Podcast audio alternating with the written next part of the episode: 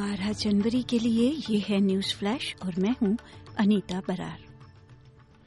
Australia Yemen में Houthi विद्रोहियों के खिलाफ सैन्य अभियान में शामिल हो गया है। सरकार ने कहा है कि ये राष्ट्रीय हित के लिए केंद्रित है।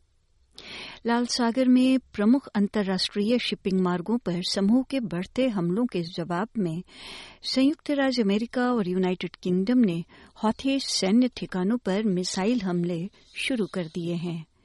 ईरान समर्थित हौथिस का कहना है कि वे गाजा पर इसराइल के आक्रमण का विरोध कर रहे हैं। रक्षा मंत्री रिचर्ड माल्स ने एबीसी न्यूज़ को बताया कि उनकी सरकार ने मिशन के परिचालन मुख्यालय को रक्षाकर्मी उपलब्ध कराए हैं, हालाँकि उन्होंने अधिक विवरण देने से इनकार कर दिया। सुदूर उत्तर क्वींसलैंड में ट्रॉपिकल साइक्लोन जस्पर से उबरने का काम रुक गया है, क्योंकि इस क्षेत्र में भारी बारिश और तूफ़ान के बीच एक और संभावित साइक्लोन आ सकता है। मौसम विज्ञान ब्यूरो ने चेतावनी दी है कि पोर्ट डगलस और डेंट्री के बीच के क्षेत्र में अचानक बाढ़ आ सकती है। डेंट्री नदी के लिए मामूली बाढ़ की चेतावनी जारी की गई है।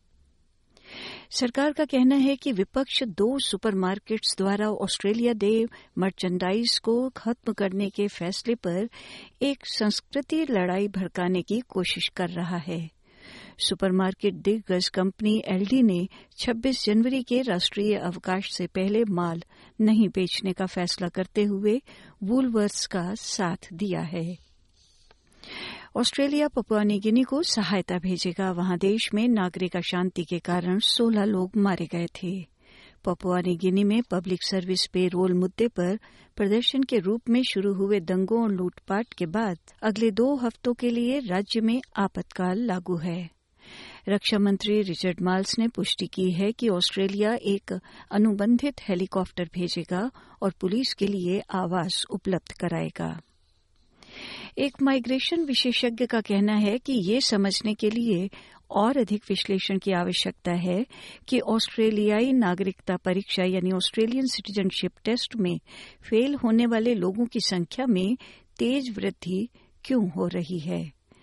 गृह विभाग के आंकड़ों से पता चलता है कि उत्तीर्ण दर 2019 में सत्तासी प्रतिशत से गिरकर 2023 में केवल पैंसठ प्रतिशत हो गई है। एनडीटीवी से मिले समाचार के अनुसार भारत के प्रधानमंत्री श्री नरेंद्र मोदी आज भारत में देश के सबसे लंबे समुद्री पुल का उद्घाटन करेंगे। अटल बिहारी वाजपेयी सेवरी नहा शेवा अटल सेतु करीब सत्रह हज़ार आठ सौ चालीस करोड़ रुपए की लागत से बना है और ये भारत का सबसे लंबा समुद्री पुल है। इसे इंजीनियरिंग चमत्कार के रूप में वर्णित किया गया है। बताया गया है कि समुद्री पुल अटल सेतु में इस्तेमाल की गई लाइट्स जलीय पर्यावरण को नुकसान नहीं पहुंचाएँगी।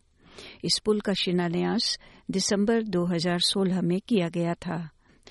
अन्य समाचारों और समुदाय के समाचारों के लिए आप हमारे फेसबुक और हमारे web page S P S dot com dot A U forward slash Hindi से जुड़े रहें। न्यूज़ फ्लैश समाप्त हुआ।